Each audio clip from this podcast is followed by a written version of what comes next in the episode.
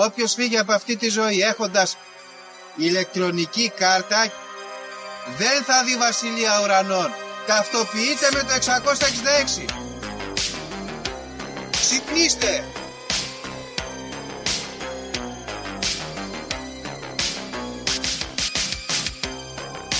Αν διαβάζεις το σπίτι τα σύμπαντα είναι άπειρα. Εγώ σου λέω είναι 7. Γιατί; Γιατί αυτές είναι οι γνώσεις μου. Βαριά με τη συζήτηση για το αν είναι επίπεδο. Είναι επίπεδο τελείω. Και όπως πιστεύει το αντίθετο, δεν το συζητάμε.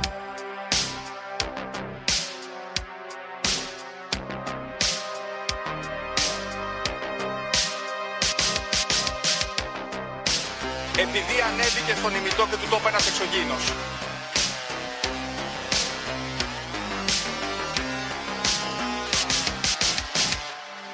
Πραγματική ιστορία κύριε Υπουργέ. Πραγματική ιστορία κύριε Υπουργέ. Πραγματική ιστορία κύριε Υπουργέ. Φίλες και φίλοι, γεια σας και καλώς ήρθατε σε ακόμα ένα επεισόδιο του Conspiracy Club. Είμαι ο Γιώργος και όπως πάντα μαζί μου ο Δήμος.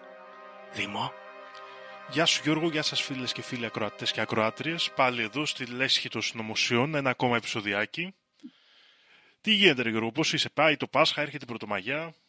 Εργατική πρωτομαγιά Δήμο, είμαι στο συγκλονιστικά τραγικό σιδάρι. Προετοιμασίες για σεζόν, σε δύο-τρεις μέρες ανοίγουμε, έχει εδώ πελάτες, πελατάκια, τουρίστες Γάλλους, Άγγλους και Πολωνούς και άλλους τέτοιους. Εντάξει, εντάξει. Και τι να κάνεις, να σκάσεις. Εσύ, Τίποτα, όλα καλά εδώ. Ε, επέστρεψα Αθήνα ε, και Μμ. συνεχίζουμε εδώ την πάλι στα αστικά κέντρα της Ελλάδας. Ε, πάνε όλα καλά. Ναι, έχουμε νέα, έχουμε νέα αυτήν την εβδομάδα. Πώς τα βλέπεις τα πράγματα; Κοίταξε, να δεις, το συζητούσαμε και πριν, υπάρχει ένα σημαντικό πρόβλημα. Ε, λόγω επειδή η προεκλογική περίοδος, έχουμε το πρόβλημα ότι η επικαιρότητα κατακλείζεται από πολιτικά ζητήματα και οι μόνοι που μπαίνουν έτσι εμβόλυμοι με κάποιο είδους ε, ας πούμε αξιοπρέπεια είναι τα αθλητικά τα οποία εκτός ότι δεν αφορούν τον κόσμο είναι και σοβαρά καταθλιπτικά, ίσως περισσότερο από τα πολιτικά, οπότε δεν θα ασχοληθούμε μαζί τους. Ναι, αυτό στα πολιτικά που το λέγαμε και πριν, χάσαμε μεγάλη ευκαιρία εδώ στο, στη λέξη των συνωμοσιών. Παιδιά, πρέπει να το παραδεχτούμε, κάναμε λάθος. Γιατί από ό,τι φαίνεται ψαχνόταν ο Αλέξο Τσίπρας να κάνει κίνηση σαν αυτή που έκανε ο, ο, ο Κούλης να πάει στην, ε, πώς τη λένε την κοπέλα, στην, Α- στην Εφέλ Μεγ και πήγε και ο Τσίπρας στη Ζωέ Πρέ τώρα. Στη Ζωή Πρέ, ναι, εγώ δεν την ξέρω αυτήν. Τι κάνει αυτή; Κάνει ένα podcast και εκπομπή που λέγεται Κρίμα νομίζω. Έχει μεγάλο, είναι γνωστή YouTuber και podcaster. Οκ. Μμμ. Και είναι έτσι συνεντεύξεων, ας πούμε. Ναι, ναι, ναι, ναι.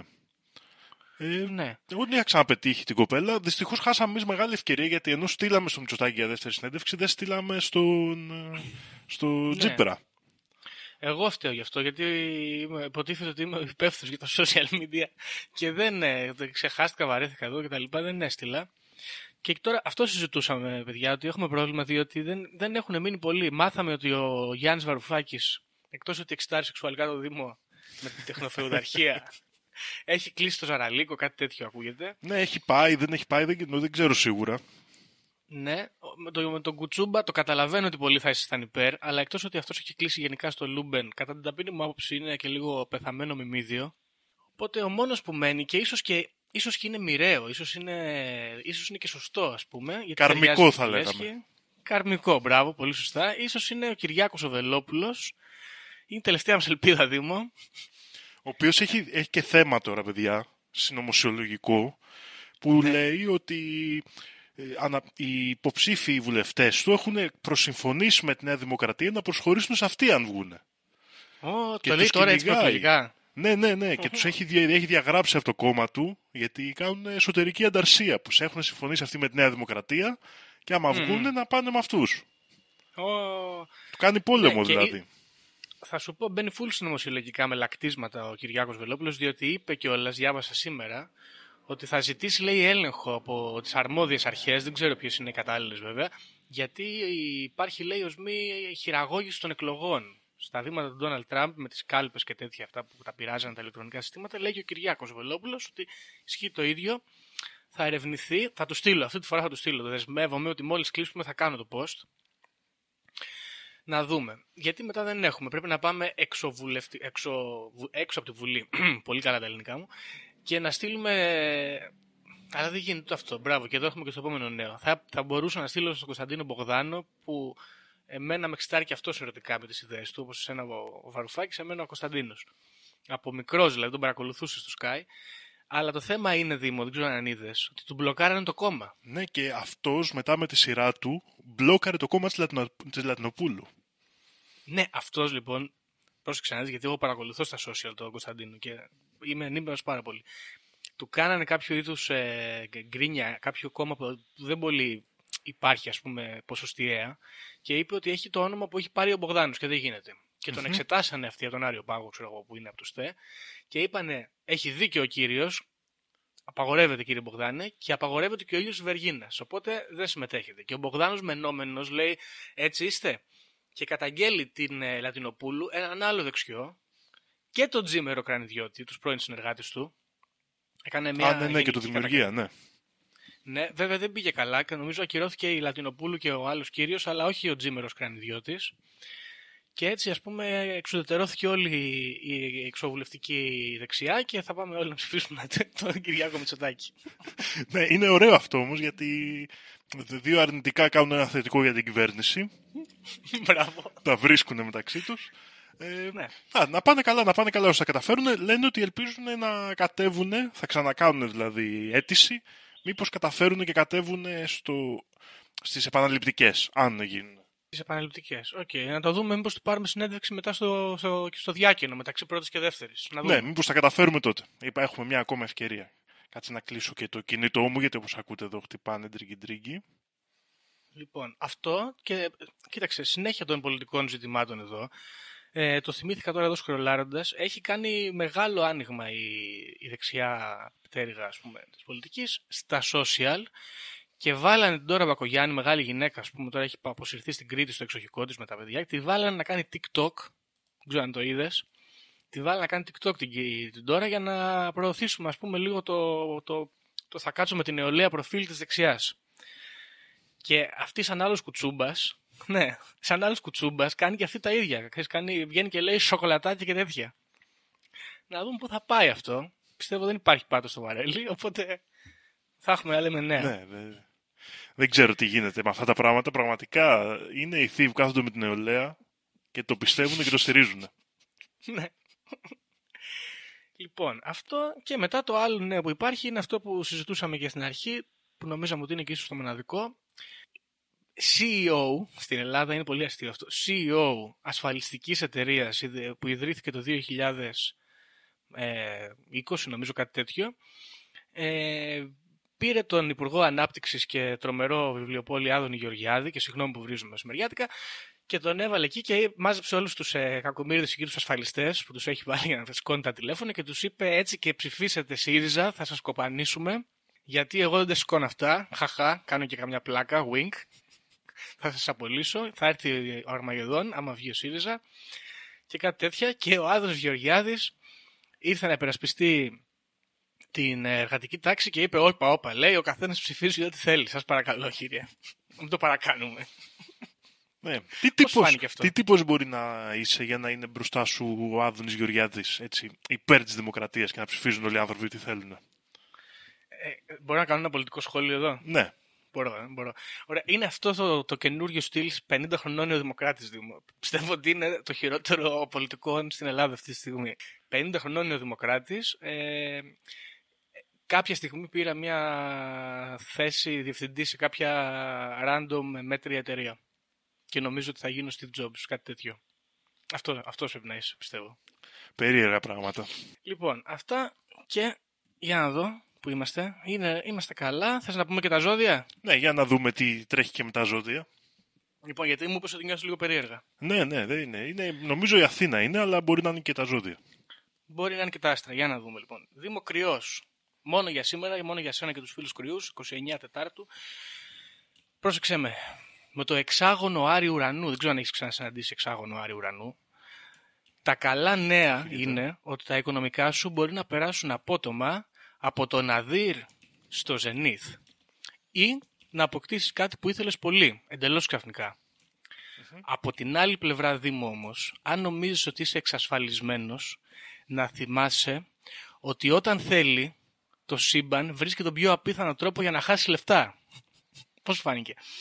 Οκ. Δεν αποκλείεται επίσης να περιμένεις να κλείσει μια συμφωνία, να μετατεθεί για αργότερα, ενώ υπάρχει η περίπτωση να ξοδέψεις χρήματα εκτός προγράμματος για μία ανάγκη του σπιτιού ή για την οικογένειά σου. Τώρα αυτό είναι λίγο περίεργο, γιατί σε 24 ώρες σου λέει ότι τα οικονομικά σου θα πάνε από το ναδίρ στο ζενίθ και ταυτόχρονα το σύμπαν θα έρθει να σου χαλάσει τις business.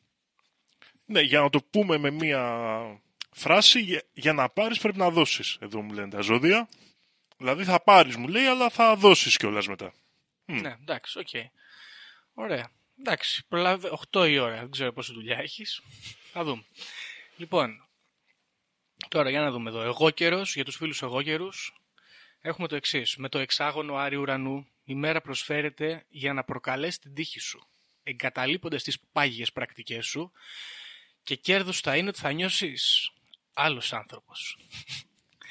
Και αν αναρωτιέσαι για το τι θα γίνει στην περίπτωση που συνεχίσεις να ακολουθείς την πεπατημένη και να αντιστέκεσαι στις αλλαγές που πρέπει να γίνουν, να είσαι βέβαιος ότι οι ανατροπές καταξαφνικά που θα συμβούν στις σχέσεις και τις συνεργασίες σου θα σε αποδιοργανώσουν πλήρως και ενδέχεται να σε αφήσουν ξεκρέμαστο. Ξέρεις τι γίνεται τώρα εδώ μεταξύ. Διαβάζουμε τα ζώδια τελευταία, ενώ γράφουμε απόγευμα, έχει περάσει δηλαδή η μέρα, και σκέφτομαι να δω πόσο πολύ έχουν πέσει μέσα. Δεν ξέρω πώς, με τα οικονομικά σου πώς πήγε σήμερα; Πήγανε στο Zenith. Καμία αλλαγή από τα συνηθισμένα. Καμία αλλαγή. Εντάξει. Εντάξει. Τέλος πάντων, τα ζώδια είναι λίγο θολά σήμερα. Αυτά έχουμε. Οπότε Δήμο, τώρα που είμαστε και οι δυο μας και δεν έχουμε καλεσμένους, θες να προχωρήσουμε στο θέμα; Νομίζω ναι. Και Γιώργος σήμερα Έχεις, ε, έχεις προετοιμάσει κάτι πολύ βαρύ, το έχεις συζητήσει πάρα πολύ. θέλω να συζητήσουμε για ένα θέμα το οποίο είναι λίγο ιδιαίτερο γιατί είναι μια πολύ πλήρης θεωρία συνωμοσιολογική να την πούμε. Και αυτό αφορά μια συνωμοσία Γιώργου περί των παρασίτων. Ωραία. Και πώς τα παράστα και άλλοι μικροοργανισμοί ε, μπορεί να είναι πιο σημαντικοί για τη ζωή μας από όσο νομίζουμε. Δεν ξέρω, σου λέει κάτι αυτή η θεωρία. Έχει βγει και στο mainstream. Κάτι είχα ακούσει γι' αυτό είναι κάποια στιγμή ότι καλά είναι τα πατή, καλά που είναι τα παράσιτα και κάτι τύπου. Α, όχι. Εδώ θα υποστηρίξουμε το αντίθετο. Και θα δούμε κάποια στιγμή που στη mainstream κουλτούρα εμφανίστηκε στα πλαίσια του κορονοϊού βασικά. Οκ. Λοιπόν, η θεωρία μας εδώ ξεκινάει κάνοντας κάποιες ιατρικές παραδοχές πριν μπει πολύ πιο βαθιά. Σου λέει, Ωραία. έλα εδώ φίλε μου, έχεις σκύλο, έχεις γάτα, έχεις άλογα ή ε, αγελάδες ή κοτόπουλα. Μμ. Κάθε, πόσο λέει, τα, κάθε πότε λέει τα πας για αποπαρασίτωση. Τα πηγαίνεις. Να απαντήσω. λέει. Ναι, για πες Τα σίγουρα που πηγαίνεις, έχεις ναι. σκύλο. Γιατί εγώ έχω σκύλο και του δίνουμε χάπι κάθε, ξέρω εγώ πόσο είναι, κάθε 6 μήνες, κάτι τέτοιο. Ωραία σου λέει. Εσύ του λέει, σου λέει είσαι θηλαστικός σαν αυτά τα ζώα. Είμαι. Πότε πήγες τελευταία φορά για αποπαρασίτωση. Ε... δεν- Μήπως δεν πήγα, θες να μου πεις. Ακριβώς. Δεν πήγες ποτέ. Μπράβο. Δεν πήγα. Δεν πήγα ποτέ την πάτησα γάμο του. Συνεχίζουν λοιπόν και σου λένε αφού σου κάνουν αυτές τις ερωτήσεις η, η δημιουργία αυτής της Συγγνώμη. θεωρίας Αυτό είναι μια ιατρική παραδοχή. δεν ξέρω ακριβώς. Ο τρόπος που παρουσιάζεται είναι λίγο περίεργο. Ναι. Λοιπόν, σου λέει εσύ το ξέρεις ότι οι άνθρωποι ε, έχουν την μικρότερη ικανότητα από όλα τα πλάσματα στην παραγωγή της βιταμίνης C, από όλα τα θηλαστικά. Ναι, το ξέρω. Και άρα, είναι πολύ πιθανό να ξέρεις κιόλας λέει ότι η βιταμίνη C είναι απαραίτητη για το ανοσοποιητικό μας σύστημα. Α, Αυτό το ξέρω γι' αυτό. Πολύ ωραία. Άρα σου λέει, αφού εσύ δεν μπορείς και έχεις δηλαδή πιο χαμηλό ανοσοποιητικό από άλλα πλάσματα σαν τους σκύλους και τις γάτες και δεν πας και πάλι για παρασίτωση που, ανα- που ενώ αυτά που φτιάχνουν βιταμίνη C πάνε Σωστό. μμ, Και δεν πάω. Ναι, δεν πάω. Και σε- αρχίζουν και πλέκουν τώρα εδώ το νόημα, γιατί σου λέει η βιταμίνη C, υπάρχει και η ασθένεια που λέγεται υποασκοβερμία, υποασκοβεμία κάπως έτσι, ε, η οποία προκαλεί διάφορες ε, πνευματικές ε, κυρίως παρενέργειες, όπως ε, τάση για κατάθλιψη, πιθανότητα σχιζοφρένειας, ε, θεωρείται ότι ε, ευνοεί την ανάπτυξη του Αλτσχάιμερ και λοιπόν τέτοιων ασθενειών. Ε, σου λέει, οφείλεται στη βιταμίνη C ή μήπως οφείλεται στα παράσιτα αυτά τα συμπτώματα; Δηλαδή η έλλειψη βιταμίνη C το κάνει αυτό ή τα παράσιτα μέσα σου γίνονται τόσα πολλά που έχουν αυτά την, ε, τον κύριο λόγο για αυτά τα συμπτώματα; Λοιπόν, αυτό, αυτή λοιπόν η θεωρία, μια θεωρία η οποία θεωρεί ότι σήμερα τα παράσιτα ε, παίζουν τον κύριο λόγο για τα ανθρώπινα προβλήματα και μιλάμε για παράσιτα όπως από πολυκύτταρα όπως σκουλίκια κλπ. έως πιο απλούς οργανισμούς όπως πρωτόζωα αλλά και βακτήρια. Θεωρείται, αυτή η θεωρία λοιπόν ότι αυτά παίζουν τον κύριο λόγο για τα προβλήματα που έχουμε σήμερα και έσκασε ενεθρία κάποια στιγμή στο μακρινό 2004-2005 Ωραία χρόνια. σαν θεωρία που αναπτύχθηκε μέσα σε image boards. Έτσι. Στα φορτσάν, γιατί δεν το Στα λες. 4chan και σε αυτά. Αυτή η θεωρία λοιπόν, σε αντίθεση με τις άλλες, δεν ήταν απλά ένα θέμα, αλλά έσκασε ένα θέμα μαζί με ένα έγγραφο πολλών σελίδων, 60-70 νομίζω, στο αρχικό, στο οποίο, ξεκινώντας με αρα- ερωτήσεις όπως αυτές που κάναμε στην αρχή του επεισοδίου, ε, σε κάνουν να πιστέψεις ότι πολλά προβλήματα σήμερα που θεωρούμε ότι πηγάζουν από άλλους τρόπους, από απλά όπως η κούραση, η κατάθλιψη και αυτά μέχρι πολύ σύνθετα, όπως ο καρκίνος και άλλες αρρώστιες, προέρχονται όλες από παράστα και σκουλίγια που έχουμε μέσα στο σώμα μας και τα αφήνουμε ανεξέλεκτα. Ωραία. Αυτή η θεωρία είναι αρκετά πονηρή, Γιώργο, γιατί δεν μένει εκεί. Α, Ισχυρίζεται λοιπόν ότι αυτά τα παράσιτα όχι απλά κυβερνάνε το σώμα μας αυτή τη στιγμη αλλά είναι με κάποιο τρόπο και νοήμοντα μμμ. και επηρεάζουν πνευματικά τους ανθρώπους ώστε να φτιάξουμε μια κοινωνία που θα αναπαράγονται όλο και περισσότερο. Α, Μπουμ είναι αυτό το που είπες τώρα. Πω, πω. Μου θυμίζει η- εκείνη εκεί τη με... Αυτό μοιάζει με αυτούς τους μύκητες που κάνουν ε, τα έντομα υποτακτικούς τους ας πούμε. Ακριβώς. Αυτοί λοιπόν οι, οι άγνωστοι ερευνητές θεωρούν ότι αυτά τα παράσιτα χρησιμοποιούν διάφορες μεθόδους και τρώνε παραδείγματος χάρη ορμόνες μας ή δημιουργούν συνδέσεις σε νευρικά σημεία ή μέσω των, του επιγονιδ- επιγονιδιώματος, δηλαδή κάποιων πρωτεϊνών έξω από το DNA που έχουν να κάνουν με το πώς αναδιπλώνεται αυτό, άρα και ποια γονίδια εκφράζονται, ότι μπορούν να αλλάξουν αυτό το σχήμα και να επιλέξουν ποια γονίδια θα εκφράζονται. Και με αυτόν τον τρόπο προκαλούν, λέει, στην κοινωνία συμπεριφορές και στους ανθρώπους που είναι κατάλληλες για να αναπτυχθούν περισσότερο. Και συγκεκριμένα ισχυρίζεται εδώ στο άρθρο του ο ερευνητής, παραδείγματος χάρη, τους κάνουν να πίνουν περισσότερο αλκοόλ. Ω, την πάτησα. Γιατί λέει το αλκοόλ από έρευνες έχει αποδειχθεί ότι μειώνει το κενό, τέλος πάντων το, το σύνορο μεταξύ εγκεφάλου και αίματος. Γενικά ο εγκέφαλος έχει στο εξωτερικό του σημείο ένα μέρος στο οποίο γίνεται η ανταλλαγή ουσιών με το αίμα. Γιατί αίμα δεν περνάει εσωτερικά στον εγκέφαλο. Ευτυχώς.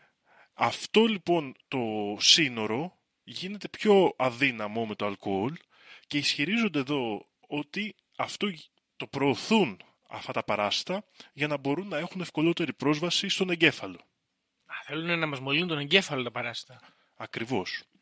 Αφού λοιπόν μολύνουν τον εγκέφαλο, ταυτόχρονα καθορίζουν και τη δίαιτα του ανθρώπου, κάνοντάς τον να ισχυρίζεται ότι τα λίπη κάνουν κακό, γιατί τα παράστα δεν μπορούν να τραφούν με λίπη, και ότι η ζάχαρη είναι ό,τι καλύτερο και ό,τι πιο νόστιμο μπορεί να φάει.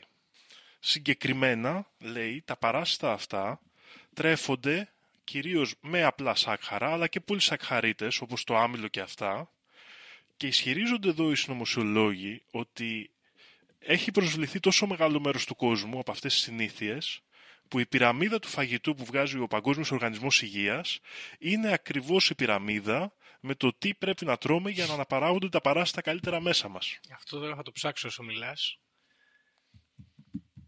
Μάλιστα. Η πυραμίδα, μα θυμάσαι, λέει να τρώτε πολλά ψωμιά και μακαρόνια και ρύζια, λιγότερο κρέας, λιγότερο τυρί και πολύ λίγα λίπη, ας πούμε, και τέτοια. Ναι, ναι. Α, ναι, βρήκα μία εδώ. Για να δούμε. Οκ. Α, αυτή που κάναμε και στο σχολείο που μας λέγανε. Ακριβώς, ακριβώς. Αυτή η πυραμίδα ισχυρίζονται εδώ ότι είναι ακριβώς αυτή που πρέπει να τρώνε οι άνθρωποι για το καλό των παρασίτων και όχι το δικό τους. Για και αυτούς πως μια παράσιτα.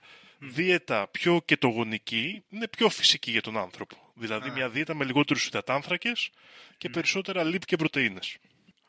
Το άλλο σημείο το οποίο κάνουν τα παράσιτα γύρω στο μυαλό μας είναι ότι προωθούν την ε, ερωτική, ας το πούμε, ασυδοσία.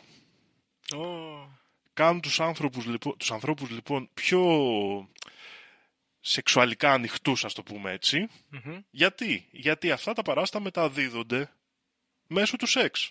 Α, Οπότε το νόημα του να γίνονται πιο, ας το πούμε, να έχουν πιο πολλούς ερωτικούς συντρόφους ή να κάνουν πιο εύκολα σεξ οι άνθρωποι και με περισσότερα άτομα, είναι να μπορούν να μεταδοθούν αυτά τα παράσιτα σε όλο και μεγαλύτερο μέρος της κοινωνίας. άρα σου λέει κακή ας πούμε η μονογαμία, επιδιώσαν όλοι μεταξύ τους και πηδάνε τα παράσιτα από τον έναν άνθρωπο στον άλλον. Ακριβώς. Ω, παπα. Και λέει, ισχυρίζονται εδώ ότι αυτό, και θα δούμε ότι συνδέεται και ακόμα πιο βαθιά το ζήτημα, σου λέει εδώ οι παλιές θρησκείες το ήξεραν. Μμ. Γιατί τι έλεγε στο γάμο ο παπάς; Και τώρα λέει μπορεί ο γαμπρός να φιλήσει την ύφη. Μμ. Γιατί τώρα αφού συνδεθήκαμε πλέον έχουμε την άδεια να φιληθούμε γιατί δεν φιλιόμαστε από εδώ και από εκεί. Γιατί και μπράβο. με αυτόν τον τρόπο μεταδίδονται παράσιτα. Ναι, και με τα φασώματα. Πάνε εκεί και. Ακριβώς. Α, πα, πα, πα, πα, πα, σκοτωθούμε. Για αυτές τις αλλαγές στον εγκέφαλο γενικά υπάρχει και μια όχι σε τόσο ευρύ, ευρύ βαθμό βέβαια όπως υποστηρίζεται εδώ, αλλά υπάρχει μια, εποσ- ε- ένας επιστημονικός προβληματισμός και ειδικά Γιώργο από την ανακάλυψη της ε, τοξοπλάσμωσης. Μμ. Δεν ξέρω αν έχεις ακούσει για το φαινόμενο Βεβαίως. αυτό. Ναι. Ε, το τοξόπλασμα είναι ένα πρωτόζωο, αν θυμάμαι καλά. Σωστά. Το τοξόπλασμα Γκόντι, ε, λέγεται έτσι είναι η επιστημονική του ονομασία, η οποία υπάρχει πάρα πολύ συχνά στις γάτες και τα τελευταία χρόνια οι επιστήμονες έχουν αρχίσει να ανακαλύπτουν ότι πιθανώς να έχουν μια συμβιωτική σχέση οι γάτες με το τοξόπλασμα, γιατί το τοξόπλασμα σίγουρα έχει επιβεβαιωθεί ότι μπορεί να προκαλέσει αλλαγές στα μυαλά των ποντικών, κάνοντας τα ποντίκια αυτά πιο εύκολα θυράματα για τις γάτες. Μμ. Συγκεκριμένα, λέει, οι ποντικοί, οι οποίοι έχουν προσληφθεί από το ξόπλασμα, παρουσιάζουν μία πιο γενναία συμπεριφορά, σταματάνε να αποστρέφονται τα ούρα των γατών και ψάχνουν λιγότερο να κρυφτούν όταν ε, τριγυρνάνε κάπου δημόσια. Οκ. Αυτή η συμπεριφορά φυσικά τα κάνει πολύ καλύτερα, πολύ πιο εύκολα μάλλον, θηράματα για τις γάτες που μπορούν να τα εντοπίσουν και να βρίσκονται πιο κοντά στα μέρη που περνάνε τα ποντίκια. Μάλιστα. Και το τοξόπλασμα είναι ένα πολύ συχνό προ... Ακριβώς. παράστατο ας πούμε, που περνάει στον άνθρωπο και μάλιστα για τις έγκυους γυναίκες υπάρχει θέμα κτλ. Μμμ. Το ζήτημα εδώ λοιπόν είναι μήπως αυτό το παράσιτο από το οποίο κάποιες έρευνες λένε ότι τουλάχιστον το 40% του πληθυσμού είναι μολυσμένο από αυτό αυτή τη στιγμή σε αδρανή κατάσταση, θεωρείται, μήπως επηρεάζει και κομμάτια ξέρεις, αυτού του αποτελέσματος επιρροής μας είναι και η ανάπτυξη των γατών στα σύγχρονα αστικά περιβάλλοντα, αλλά και διάφορες ε, συμπεριφορές που σε ακραίο βαθμό μπορεί να οδηγήσουν σε αυτές τις καταστάσεις που λέμε με ε, ανθρώπους που είναι πολύ αγαπημένοι με γάτες, είναι πολύ κλασικό, Ζει άλλη με 7 γάτες. ας που... πούμε. Ακριβώς. Και μπορεί, μήπως αυτή η, αυ- η, η τοξοπλάσμωση ουσιαστικά μπορεί να οδηγήσει σε μια συμπάθεια για τις γάτες που να τις βοηθήσει να αναπτυχθούν και μήπως αυτή η σχέση η παρασιτική του τοξοπλάσματος με εμάς που οδηγεί και στη γάτα να ξέρεις να έχει να κάνει με το γεγονός ότι οι γάτες είχαν πάντα μία Συμβιωτική σχέση. και μια σχέση σεβασμού από τους ανθρώπους. Λατρεύονταν και ως θεές, ας πούμε. Δηλαδή πάμε και στο παρελθόν. Γιατί οι μάγισσες είχαν πάντα γάτες; Σωστό. Μήπως έχει να κάνει με αυτό το παράσιτο πάλι; Έχουμε ένα φίλο που είναι full στο τοξόπλασμα με τις γάτες. Κοιμάται με τη γάτα ο άλλος. Δεν ξέρω. Και τον κάνουμε και παρέα, τον βάζουμε και σπίτι μας. Μμμ. Περίεργα πράγματα, Δήμο. Εγώ έχω πρόβλημα πάντως. Εγώ αυτό καταλαβαίνω. Έχω σοβαρό πρόβλημα. Γιατί λίπος δεν τρώω και τρέφομαι με παγωτά και ουίσκι.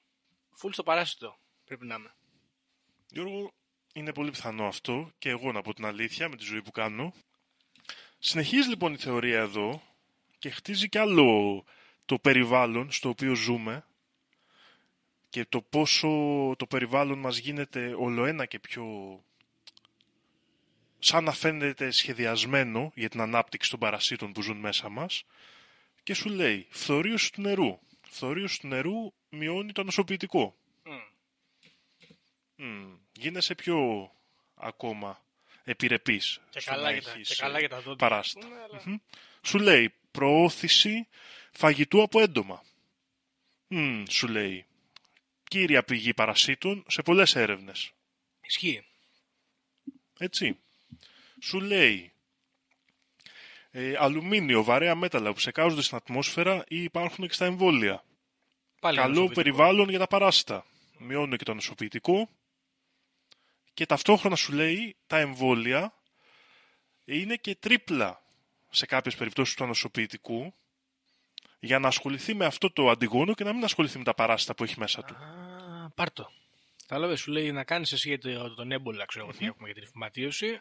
Και έρχεται μετά το τοξόπλασμα και χρακ. Ακριβώς. Εδώ, όπως βλέπεις Γιώργο, έχουν πάρει όλες τις συνωμοσίες και έχουν κολλήσει από πίσω τα παράστα. Έχει γίνει χαμός. και οι υποστηρικτές αυτής της θεωρίας, όπως καταλαβαίνεις, τα, επειδή τα, α, τα αναλύουν όλα με βάση τα παράστα, λένε, λέγεται, και έτσι είναι γνωστή η θεωρία στο ίντερνετ, ότι έχουν φάει το χάπι το worm pill. Το wormpill, ε. Έτσι αναφέρεται αυτή η θεωρία στο διαδίκτυο και στους υποστηρικτές της. Πώς λέμε πήρε το μαύρο χάπι, πήρε το, το, μπλε ή το κόκκινο, κόκκινο, ναι. συγγνώμη. Τώρα έχουν πάρει το wormpill. Αυτό είναι worm pill. Το γαμότο. Να φυλάγεσαι, δεν είναι. Τα χάπια είναι μακριά, δεν Και είναι. συνδέεται δηλαδή με πολλές ε, άλλες θεωρίες. Είπαμε με το φθόριο, είπαμε με το νερό. Στο mainstream λοιπόν, στη γενική κουλτούρα, ξέρεις ποια είναι η προσφορά αυτού του κινήματος που πέρασε στα νέα και πολύ πιθανόν να το έχεις ακούσει; Για πες. Η ιβερμεκτίνη. Οκ, όχι, δεν έτυχε. Δεν έχεις ακούσει την, ιβερ, την ιβερμεκτίνη, ένα φάρμακο που υποτίθεται ότι είναι αποπαρασιτικό για άλογα που λέγαν όλοι στον κορονοϊό μην κάνετε τα εμβόλια, πάρτε ιβερμεκτίνη. Και στο ελληνικό ίντερνετ, στα Q τύπου τέτοια είχε κυκλοφορήσει αρκετά. Οκ, αυτό περίμενε. Το παίρνεις από τον κτηνίατρο, ας πούμε.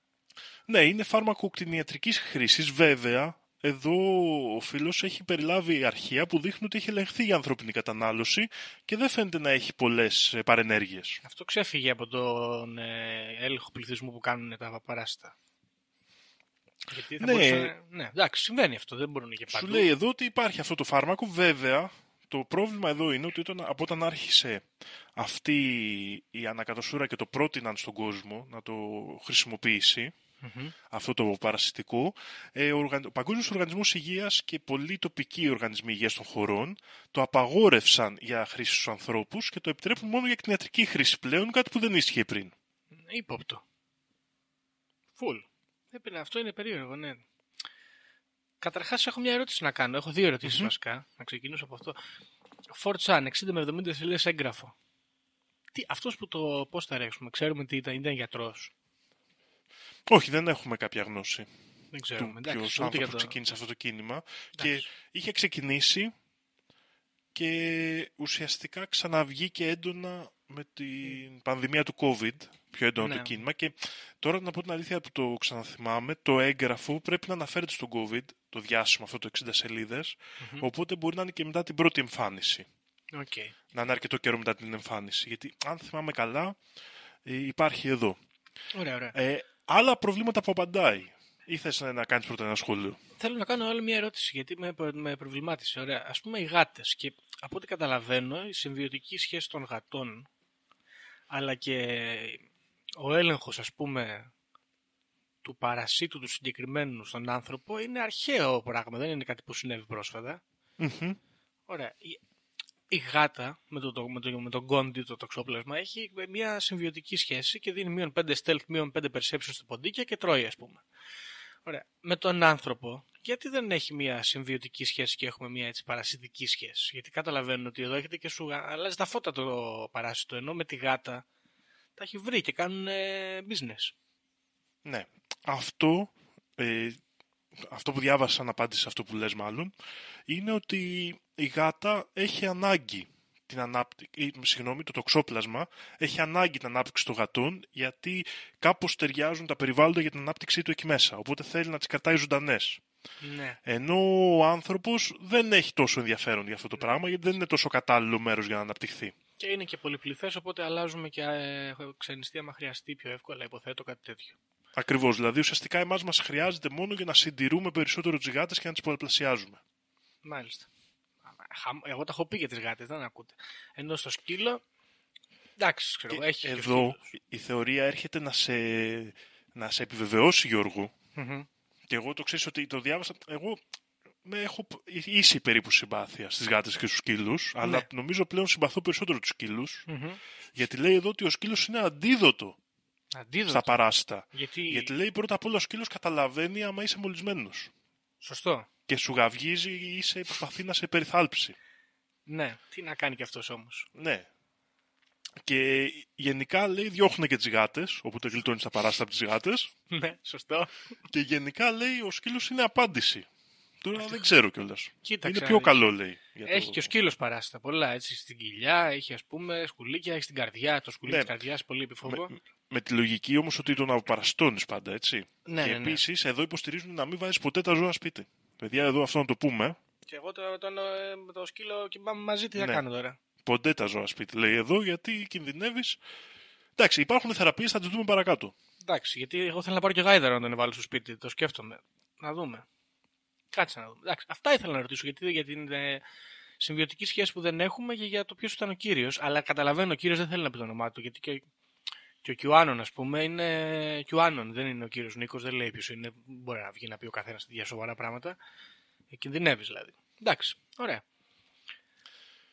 Μάλιστα. Τι άλλο μαστίζει την εποχή μας, Γιώργο; Τι άλλο μα στήσει, Δημό; Την μαστίζουν τα ψυχολογικά προβλήματα φυσικά. Φουλ, γέμισε ο τόπος. Που και αυτά προκαλούνται από παράσιτα. Ναι. Συγκεκριμένα παράσιτα μάλιστα που τρέφονται με τις ορμόνες μας. Άρα βγάζει συντοπαμίνη την τρώνε αυτά. Ναι. Αισθάνεσαι λυπημένος. Σερωτονίνη βγαίνει, τάκ, την καταπίνουν. Και τι κάνουν εδώ, τώρα λέει οι ψυχίατροι, οι οποίοι είναι μέσα στο κόλπο, όπως θα δούμε Α, σιγά σιγά, μπράβο. ή θελημένα ή αθέλητα. Και εδώ θα έρθουμε να επιβεβαιωθούμε για κάτι που δεν ήθελα να επιβεβαιωθώ ποτέ. Σου δίνουν, λέει, ψυχοφάρμακα, Μμ. τα οποία αυξάνουν αυτές τις ορμόνες. Και άμα είναι παράσιτα που τρώνε τις ορμόνες σου εσένα, τι θα κάνουν αυτά τα παράσιτα. Θα τρώνε περισσότερο, θα γίνουν περισσότερα. Να το. Να το. Και θα επιστρέψεις σε μια νέα ισορροπία, στην οποία πάλι θα νιώθεις χάλια και θα έχεις και περισσότερα παράσιτα μέσα σου. Μπράβο. Δηλαδή σου ταΐζει ο άλλος φαγητό για το παράσιτο ουσιαστικά. Ακριβώς. Ενώ σου λέει εδώ πέρα, αν τους δίναμε από παρασιτικά, κατευθείαν θα τους παίρνουν τα ψυχολογικά προβλήματα. Ναι, αλλά ο άλλος σου λέει πάρε Ζάναξ. Ακριβώς. Μμ.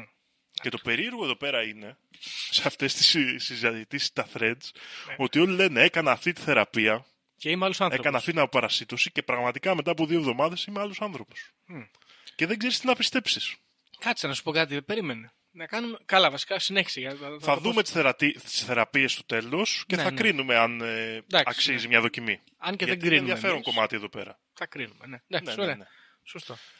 Λοιπόν, ε, μιλάνε και για άλλα πράγματα που προκαλούν τα παράσιτα, αλλαγές ε, στα πρόσωπα, αλλαγές στα έτσι και ένα ίσως ενδιαφέρον και πονηρό κομμάτι της θεωρίας είναι ότι ισχυρίζεται εδώ ο συγγραφέας ότι κάποιοι πληθυσμοί όπως παραδείγματος χάρη οι Εβραίοι ναι.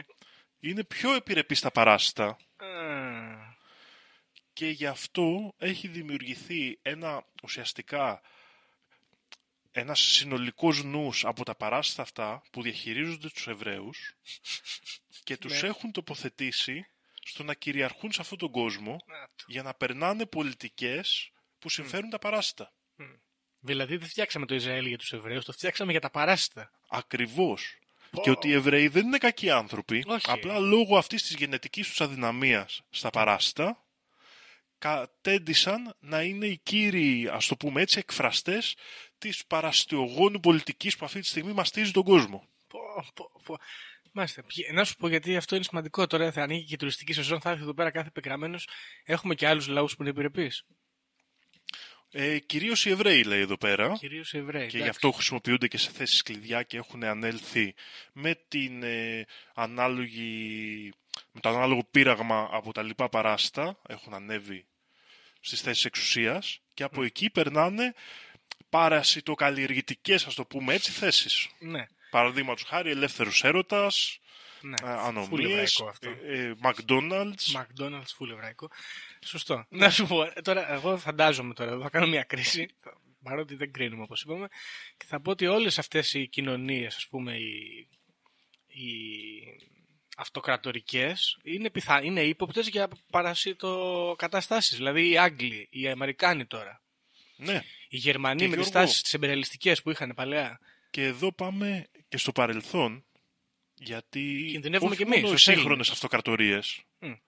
σχεδόν όλες οι αυτοκρατορίες που έχουν περάσει αυ- σε αυτόν τον κόσμο ισχυρίζονται εδώ, το πάνε πολύ μακριά. Μμ. Είναι από παράσιτα. Δηλαδή και οι Έλληνες, αυτό είναι πρωτοφανές. Πρώτη Όλοι. φορά. Οι Αιγύπτιοι σου λέει τι δείχνει το μάτι του Ρα. Το Οι δεξί Αιγύπτιοι. μάτι του Ρα και το αριστερό μάτι του Όρους. Μα τόσο καιρό τους λέγαμε Τι το δείχνει; εγκόμιο. Ναι, τι δείχνει λέει εδώ; Δείχνει ένα μάτι από το οποίο είναι κάτω μια γραμμή. Μήπως αυτή η γραμμή είναι σκουλίκι που βγαίνει από το μάτι. Μήπως είναι το... η ταινία. Ακριβώς. Μμ. Πω- πω, όχι οι Αιγύπτιοι, ρε Δήμο, όχι. Δεν, το, αυτό δεν το... Έχουμε λέει που έχουν το φίδι στο, εκεί στο, Στο καπέλο κεφάλι, που φοράνε ναι. οι φαραώ. Μπράβο. Μήπως λέει αυτό το φίδι είναι σκουλίκι και μπαίνει μέσα στον εγκέφαλο. Μμ. Και βγαίνει μέσα από την απόφυση του εγγε- εγκεφάλου που όπως έχουμε πει είναι το τρίτο Το μάτι. τρίτο μάτι, να το. Πω, πω, πω, πω, πω. Έχει πάει και ελέγχει ένα από τα κυριότερα σημεία της ανθρώπινης ας πούμε νόησης Ναι. και λειτουργίας. Ωρα, μου το. Και συνεχίζουν, έχουν τις γάτες, σου λέει η Αιγύπτιοι. Ναι. Οι Θεαμπάστ, Βαβυλώνοι έχουν βέβαια. ερπετά και φίδια και σου λέει η χριστιανική θρησκεία, γιατί είναι και χριστιανοί Ναι. εδώ αυτοί που τα πιστεύουν, Μμμ. τα ήξερε όλα αυτά. Ναι, αλλά χριστιανοί και Εβραίοι πάνε λίγο κοντά αυτό. Ναι, αλλά ξεφύγανε. Ξεφύγανε. γιατί σωστό. ήρθε ο Χριστός και ήξερε. Ήξερε, ναι. Και σου λέει, τι είπε λέει ο Θεός στους πρωτόπλαστους, τι είπε στο φίδι μάλλον; Φύγε από εδώ, του λέει. Θα τρως χώμα. Τρώνε τα φίδια χώμα Γιώργο; Όχι, βέβαια, τι είναι τα φύλλα. Μήπως το τώρα. φίδι ήταν σκουλίκι; Μμ. Ήτανε παράσιτο; Και ζούμε σε μια υπεραιώνια μάχη με αυτά τα παράσιτα τα οποία το έχουμε ονομάσει δαίμονες. Μμ. Και τι, τι κάνει, ο, δαί, ο, το, ο δαίμονας δεν μπαίνει μέσα σου; Ναι, και σου ελέγχει και σου κάνει όλα αυτά τα άσχημα πράγματα να κάνεις. Το παράσιτο δεν κάνει αυτά τα ίδια. Ακριβώς Ακριβώς. Τα, τα ίδια κάνει. Τι κάνει. Ο γάμο Για να σε ρωτήσω, Ναι. με το να κάνεις νηστεία Μμμ. που δεν τρως και δεν παίρνεις θρεπτικά συστατικά, δεν πεθαίνουν τα παράσιτα μέσα σου; Μήπως. Δεν φεύγουν και οι δαίμονες από μέσα σου; Μήπως. Αυτό είναι πολύ σημαντικό. Νίστεψες. Τώρα το Πάσχα; Εγώ, κάποιες μέρες ναι. Πώς ένιωσες; Πολύ καλύτερα. Ορίστε. Αποπαραστώθηκα σε ένα βαθμό. Πιστεύω. Δεν το ήξερα. Την είχα ξαναπετύχει αυτή τη θεωρία, αλλά δεν την είχα, δεν μου είχε μείνει πολύ. Σε κάποιο βαθμό, ε. Μάλιστα. Ωραία. Εγώ, εγώ δεν πήγε καλά. Να το, γιατί εγώ εκείνο το Πάσχα, τώρα που πέρασε, που είδες πώς φώναζα στο προηγούμενο επεισόδιο; Πόσο άσχημα νιώθω, θα πέσω κάτω και μέσα στη στεναχώρια και την κούραση και την εξαθλίωση. Μπαούλος στα ουίσκια είχα γίνει. Κα- Μηδέν από παρασίτωση. Αύξηση πληθυσμού 20% πιθανότατα. Ισχυρίζονται λοιπόν εδώ ότι από πο- τα πολύ παλιά χρόνια αυτά τα παράσιτα που πολλές θρησκείες τα έχουν παρουσιάσει ως δαίμονες, ως φτερωτά φίδια, ο Κετσακουάτλ ας πούμε, Καλός είναι ο Κελτσακουάτλ. Λοιπόν. ως ε, τέτοιοι διάφορες μορφές που έχουν τη μορφή του φιδιού, ο δημιουργός, στους γνωστικούς, Μπράβο. προσωμιάζουν αυτά τα παράσιτα με τα οποία έχουμε αυτή την αιώνια μάχη, τα οποία όμως τον τελευταίο καιρό νικάνε λόγω των αλλαγών στις διατροφές μας και την αστικοποίηση και αυτά και τους ελέγχους που έχουν καταφέρει και να έχουν εξελιχθεί και θέλουν να διαχειρίζονται τον άνθρωπο για το συμφέρον τους. Ναι. Συγκεκριμένα το μεγαλύτερο, το τελευταίο κόλπο γκρόσο Γιώργο Ναι. των παρασίτων ξέρεις ποιο ήταν; Ποιο ήταν; Ο ίδιος ο κορονοϊός. Φτιάξαμε κορονοϊό οι άνθρωποι επίτηδες για τα παράστα. Α, γιατί; Για να κάθεσαι σπίτι, να μην βγαίνεις στον ήλιο να μειώνεται η βιταμίνη D. Χαμηλό το νοσοποιητικό. Ναι. Για να φοράς μάσκες, να μην έρχεσαι σε επαφή με αντιγόνα, να πέφτει ακόμα περισσότερο το νοσοποιητικό σου. Ναι. Πόσοι αρρωστήσανε με γρήπη Ακριβώς. μετά τον κορονοϊό. Να κάνεις εμβόλια και όλα αυτά που όπως είπαμε πα- και, πα- και νωρίτερα λειτουργούν υπέρ των παρασίτων Βεβαίως. και όλο αυτό το κόλπο Μμμ. ταυτόχρονα να δοκιμαστούν και κάποια εμ- εμβόλια τα οποία μάλιστα τα συγκεκριμένα νέα εμβόλια αυτά λέει είχαν μέσα full παράσιτα και υπάρχουν και επιστημονικά papers που το Υπάρχουν. υποστηρίζουν αυτό. Βρήκες εσύ; Ναι, Ε, άρα υπάρχουν.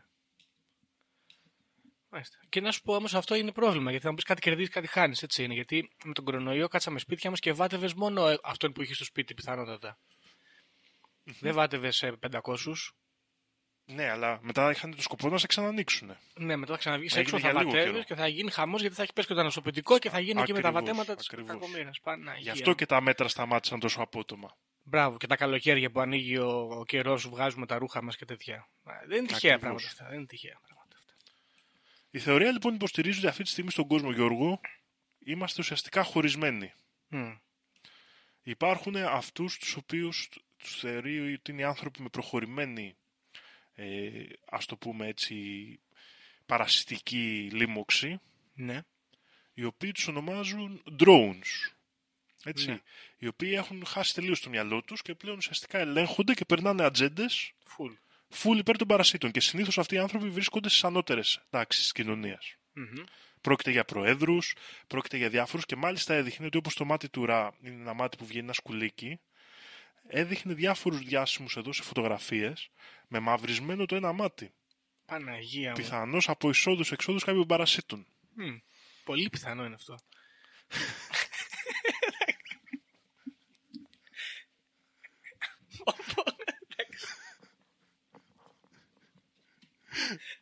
Ωραία. Εντάξει, αρκετά κρατήθηκες. Ναι, εντάξει, έχει αγριέψει αυτό το πράγμα. Αυτό δεν είναι. Δε- Να σου πω κάτι. Μήπως είναι κάποιο είδους υπερβολική παρασύτωση που έχω εγώ και κάθομαι και γελάω με αυτά για να περάσει στο ακροατήριο ότι είναι αστείο; Θα δούμε. Δεν Για- ξέρω, δεν Γιώργο. ξέρω. Η Γιατί- επόμενη κατηγορία είναι οι workers, οι εργάτες. Ναι. Ωραία, οι οποίοι είναι ας πούμε ένα ενδιάμεσο βήμα στην, ε, στο επίπεδο της ε, παρασιτικής τους λίμωξης και πλέον δεν είναι ότι έχουν αρχίσει και λειτουργούν ας πούμε υπέρ των παρασίτων 100% αλλά έχουν δεχτεί όλες τις συνήθειες. ναι. Απλά δεν γνωρίζουν, ας πούμε. Δεν καταλαβαίνω. Ναι, ναι. Ναι.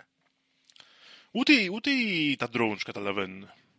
Α, δεν Απλά έχουνε- αυτή πλέον λειτουργεί σχεδόν 100% το παράσιτο και ο άνθρωπος έχει χαθεί μες στο σώμα του ουσιαστικά. Οκ, άρα δεν είναι ότι υπάρχει κάποια συμβιωτική σχέση. Γιατί άμα ήταν Όχι, έτσι, θα τα βρούμε όχι. με τα παράσιτα, δεν έχω πρόβλημα. Όχι, όχι, χάνεις τον εαυτό σου τελείως Εντάξει. και γίνεσαι κομμάτι και πιστεύεις λέει σε, σε αυτή τη συλλογικότητα των παρασίτων Hive mind. ναι ακριβώς σε αυτό το hive mind και γι' αυτό λέει και παρατηρούμε στις ομάδες λέει των drones ότι λειτουργούν σαν κυψέλη παραδείγματος χάρη όπως οι Εβραίοι που είναι πολύ ενωμένοι μεταξύ τους σε αυτό το χαρακτηριστικό Μπράβο, μπράβο. και φέρονται όλοι και καλά για το συμφέρον των Εβραίων. Ναι, Αυτό λέει δεν είναι χαρακτηριστικό των Εβραίων, είναι χαρακτηριστικό υψηλής Των παρασιτικής drones. μόλυνσης. ακριβώς. Ακριβώς. Και το, αυτό ουσιαστικά η ένωση που νιώθουν είναι τα παράσιτα μεταξύ τους, τα οποία αρχίζουν και λειτουργούν σαν ένα πλάσμα. Ναι.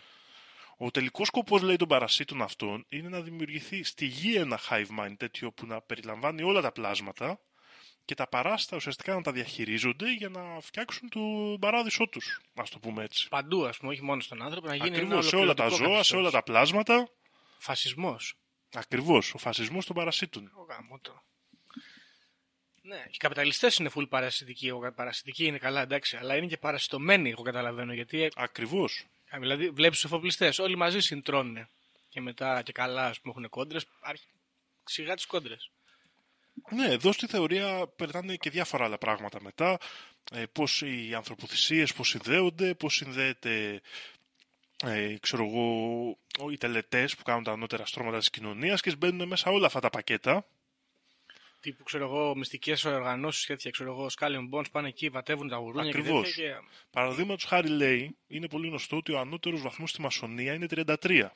Ναι. Και 33 βαθμοί είναι η ιδανική θερμοκρασία για, τόσο για το τοξόπλασμα όσο και για το παράσιτο της ασθένειας τσάγκας που μαστίζει την ε, Νότια Αμερική, το τρυπανό σώμα κρούζι. Αυτό για να δούμε. Και λέει ο συμβολισμός έχει να κάνει με το- με το περιβάλλον των παρασίτων. Γιατί εδώ, σαν τους μασόνους, εδώ τα παράσιτα δηλαδή αφήνουν και αυτά τα σημάδια τους. Ακριβώς. Τρυπανός μακρούζι, ε. Ω Παναγία μου, πώς είναι έτσι αυτό. Α, παπα. Ναι, δεν είναι, είναι πρόβλημα. Και τα πρωτόζα και με τις μέλισσες Δήμο, έχεις δει τι γίνεται με τα παράσιτα. Χαμός. Ακριβώς. Το πρώτο πράγμα που μου ήρθε εκεί, αυτά τα βαρό, όλα αυτά εκεί, τι κακομήρε. Στο τέλος λέει λοιπόν Γιώργο της εστρο- κοινωνικής διαστρωμάτωσης που προκαλούν τα παράσιτα είναι οι περισσότεροι άνθρωποι που είναι απλά όπως λέμε στο ίντερνετ NPCs.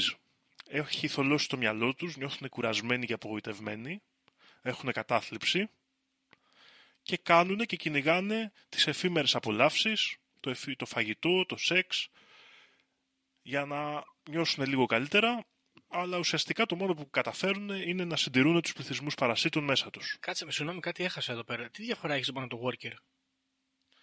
Ότι ο worker είναι αυτός που δημιουργεί συνήθως αυτές τις απολαύσεις για τους NPC. Α, OK. Okay. Χωρίς να... Ναι, εντάξει, δεν είναι τελείως drone, αλλά είναι λίγο farmer, ας πούμε. Ακριβώς. Μάλιστα, οκ. Αυτή είναι λοιπόν λίγο πολύ η θεωρία. Τι λίγο πολύ. ότι γιατί όλα θα- έχουν να κάνουν με τα παράσιτα, Γιώργο. Εντάξει, ενοποιημένη θεωρία συνωμοσιών εδώ έχουμε. Μία από αυτές τις θεωρίες είναι αυτή.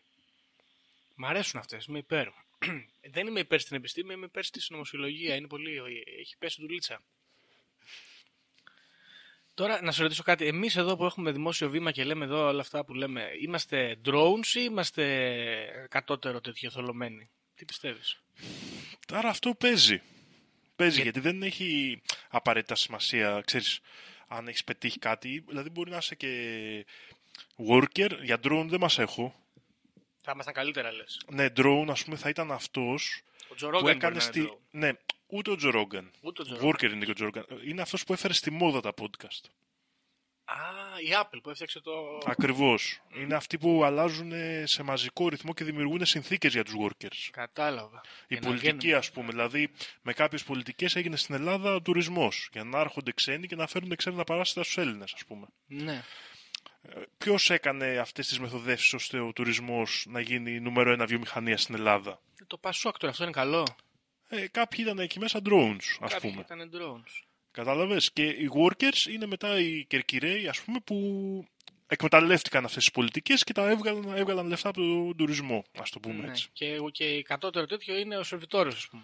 Ναι, NPCs είναι οι σερβιτόροι, οι τουρίστες επίσης, που καταναλώνουν. Δηλαδή είναι θύμα ο τουρίστας τώρα εδώ. Πρώτη φορά συμβαίνει. Ναι, αυτό. ναι. Καλά, πρώτη φορά, εντάξει. Αλλά ναι, anyway. Ωραία. Πω, πω. Ωραία. Αυτό είναι το ένα ερώτημα που, δι- που τίθεται εδώ. Μάλλον είμαστε workers πιθανόν. Το ζήτημα το δεύτερο που γίνεται είναι τι, ποιο είναι το. Υπάρχει κάποιο παράσιτο ας πούμε, που έχει κάποια εξέχουσα θέση εδώ στην καταδυνάστευση του ανθρώπινου πληθυσμού; Εξω... Το τοξόπλασμα καταλαβαίνω είναι πολύ δυνατό. Ναι, εδώ ισχυρίζονται οι συνωμοσιολόγοι ότι δεν υπάρχει ε, ε, καταγραφή και κάποιοι έχουν ξεκινήσει και το κάνουν ε, Μμμ. γιατί η επιστήμη λέει από ας πούμε λόγω της επιρροής των ε, παρασίτων και επειδή πολύ λίγοι άνθρωποι αυτή τη στιγμή δεν είναι στην επιρροή αυτού του πράγματος κάποιοι λίγοι τυχεροί μόνο που εκφύσεως έχουν κάποια ιδιαιτερότητα στον οργανισμό τους και μένουν ας πούμε απρόσδελτοι Ναι. ε, η επιστήμη είναι πειραγμένη και δεν βγάζει σωστά τα, τις πληροφορίες για τα παράσιτα. Και μάλιστα προσπαθεί να ανακόψει και όσες έρευνες γίνονται. Άρα δεν μπορούμε να ξέρουμε κιόλας. Δεν μπορούμε να ξέρουμε 100% ισχυρίζονται. Μπορεί να υπάρχει πέρα, αλλά- παράσιτο overlord, ας πούμε, που δεν το γνωρίζουμε. Ακρίβεται. Ναι, ναι. Αναφέρουν διάφορα, όπως είπαμε αυτό το τρυπανόσωμα, όπως είπαμε για το, το ξόπλασμα, είναι από τα αρκετά κύρια που θεωρούν και οι ίδιοι, αλλά και άλλα πράγματα, όπως αυτό που λέμε η φυσική φλωρίδα του στομάχου και αυτά, θεωρούν ότι εκεί μέσα υπάρχουν και παράσιτα. Α, και σου λέει μετά μην παίρνεις αντιβιώσεις. Τρώει γιαούρτια Ναι. και τέτοια για να. Επίσης- Ναι, πω, πω. Διάφορα σκουλίκια όπως στην ταινία πολύ συχνά Εμφανίζονται. κατηγορούνται, ναι, γιατί και μάλιστα υπάρχουν πολλές φωτογραφίες Ναι, στα threads με ανθρώπους που έκαναν αποπαρασίτωση ναι. και πάνε στην τουαλέτα και βγάζουν ταινίες. Ω, γαμώ το- πω, πω, πω, πω, πω, πω, πω, πω. Δεν ξέρω τώρα αν είναι πραγματικές και ούτε προτείνω σε κανέναν να κάνει το οτιδήποτε, αλλά μπορείτε να τις δείτε. Θα βάλουμε τα, τους συνδέσμους από Θα κάτω. βάλεις link από εδώ. Πω, Παναγία μου, να σκοτωθούμε. Ωραία. Μα, Να σου πω, δεν είπαμε τις αποπαρασιτικές μεθόδους όμως. Πολύ ωραία. Να πάμε λίγο, γιατί Λοιπόν. αυτό, αυτό πιστεύω και τους ακροατάς. Για να δούμε, θα ανεβάσουμε και το έγγραφο που τα λέει όλα, όλα αναλυτικά. Ναι, δεν προτείνουμε έτσι, μην πάει και σκοτωθεί κανένας, μην είστε Και τρελοί. Ό,τι επειδή θέλει. ακριβώς δεν είμαστε γιατροί, Ναι, δεν θα αναφερθώ στα φάρμακα. μπράβο, πολύ σωστός. Εντάξει, δεν θα, μεταφερθώ, δεν θα αναφερθώ σε φάρμακα, μπορείτε να διαβάσετε αν θέλετε μόνοι σας κλπ.